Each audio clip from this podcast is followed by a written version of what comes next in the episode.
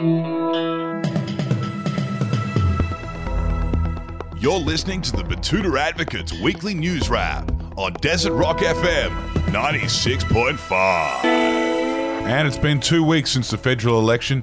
We here at the Betoota Advocate couldn't be happier with the less noisy, more localised, more enjoyable news cycle, I have to say myself. I'm Clancy Overell, editor of the Betoota Advocate. I'm joined today for your weekly bulletin with Effie Bateman. How are you? Yeah, I'm doing well, Clancy. How are you? Good, thank you. And and how are you, Errol Parker, editor at large? I'm all right, mate. Um, my thoughts are with uh, young Wendell today, going for his P's for the fifteenth time. As we all know, we record these on a Friday, and he's taken an entire week of annual leave to get ready for this big exam. He had on today, and I've just got word that um, yeah, he hit the curb in the reverse park, and uh, yeah, that's an instant fail.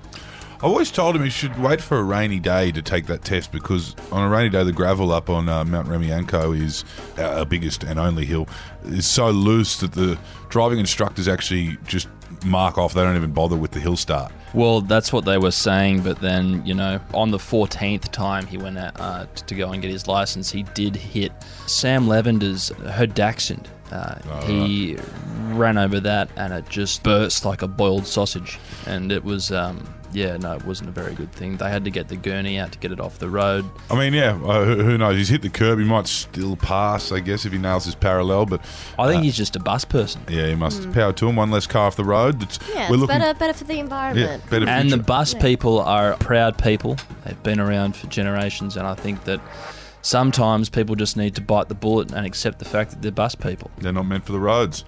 And that's Wendell. What's in the news, Effie? And starting off with some political news this week, and Anthony Albanese has emerged from his one month Blues Fest bender to learn that he's now the Prime Minister of Australia. Yes, quite a shock for the old Marrickville Mauler, apparently. You may have seen the image of a very dishevelled looking Anthony Albanese emerging from his home this week in a vintage Newtown Jets rugby league jersey and some pyjama pants. It has now been confirmed that he was actually emerging from the back end of a giant bender that began at Blues Fest when he was uh, at the start of the federal election campaign. Yes, and if you can't remember, if you have the memory of a goldfish, it all kicked off after he was booed by Bluesfest fans for interrupting Jimmy Barnes. I didn't know he was a fucking blues musician, but anyway. And that continued all the way through to this week. So from that to now, it's believed that he's given well over 100 press conferences under the influence of alcohol or other things such as life and uh, Blues music. more blues music, perhaps some hip hop to keep him going in the early hours of the morning, which is obviously quite impressive when you think about it. You know, some of those debates he had to do. Yeah, and it does give you a bit of context to that unemployment gaffe. Completely understandable. But yeah, must have been dealing with some serious anxiety this week. Anyway, there's uh, some new sheriffs in town on the other side of Parliament as the Liberals have gotten a sensitive soul in Peter Dutton. And the Nationals held their leadership goanna pull down in Canberra to elect David Littleproud as their new leader. Yes, our very own David, soon to be the Deputy Prime Minister of Australia, if the rest of you pull your heads together. Yes, he's our local member out here in the Maranoa. It's good to see our region getting a bit of representation. Finally, not since the days of Bruce Scott have we been on the front page of a newspaper.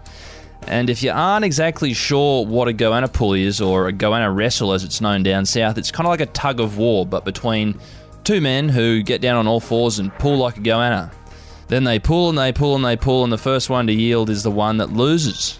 Yes, they need two leather belts tied up together, so it's usually um, the wildest members of the party will volunteer their belts. In the case of the uh, National Party's leadership spill, I believe it was uh, Matt Canavan and um, that rowdy new bloke who's just been uh, elected in Flynn, Colin Boyce. They offered off their belts. Tied them together. Came down to three challenges. Darren Chester, the nice guy Nat from Victoria.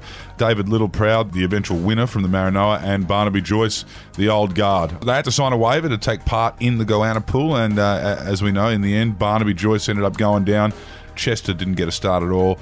And uh, Littleproud got up. And that says a bit about his basic level of fitness as well and his low centre of gravity. He managed to defeat Barnaby, take leadership for his own, to uh, take them on a new moderate future. Anyway, that now marks the third time Barnaby has been ousted from the leadership back in our own home state of Queensland, and there's an incredible transformation going on in the capital. as the Brisbane River has returned to its natural colour just one week after the city elected three Green MPs. It's truly remarkable, this. You see the photos, and the first thing you think they're Photoshop in the way that real estate agents have been doing for years. But somehow, just after the green slide in the southeast corner, the Brisbane River has changed from the muddy brown that we uh, that we know and love to a pristine blue, crystal clear. This is, uh, you know, a postcard standard of river. It's just incredible stuff. Yes, and as of this week, uh, the Brisbane River is once again sparkling in its natural crystal blue thanks to these filthy fucking lefties that have gotten in here. It is believed that the minor environmental changes, like redirecting the city's human waste out to sea and banning cruise ships from dumping their fuel while at dock, has changed the face of the city forever. It has caused a little bit of a naming issue though, as it's known by plenty as the brown snake, but Greens leader Adam Bandt has put forward a motion for it to be called the blue tongue going forward. Typical Victorian. And there was a comment on this one from a James Fish who said, Two more greens and we would have summoned Captain Planet. Here, here, that's a good one, Fisher. And a bit of retail news to round out the week, and Ozito power tools are now to be removed from shelves as part of the new single use plastics ban from New South Wales. Yes, not a great week to be involved with the incredibly popular power tool company Ozito. Given the new single use plastic bans that are coming into force around the country, anyone selling the Chinesium tools could be faced with a $100,000 fine. Certainly a hefty price to pay. So it looks like the cheapskate DIY dads are going to have to find uh, cheap tools elsewhere going forward, unless Ozito can try and find a way to make their plastic thicker than the 35 microns uh, they have come to be known for. It's a tricky task, and we'll try and keep you updated on that one. Lucky I've always been a teal Ryobi man myself. Yeah, I mean, uh, the uh, Makita Yamaha even have uh, a history of making pretty handy drills, but uh, yeah, no. Yamaha. Yamaha. Yamaha, Yamaha. dude, they do a good drill. Yamaha power drills. Yamaha power drills. But Fuck I, me, I I've tell heard it you, all. I know that they do make like Instruments and um, Trumpets, and motorbikes, motorbikes, yeah, and pianos, Yeah. Yamaha make a good piano too. But as for a Zito, I don't trust any lawnmowers that are plugged into the wall. Well, that's what they say about a good lawnmower. Is that you, you can push it in the pool and it still works. Yeah, yeah. Rather than um, you know electrocute yourself. Or those people in the pool, which I have seen, saw um young boy throw a stereo into a spa and electrocute the two people in there. Wild times, hey? The 90s.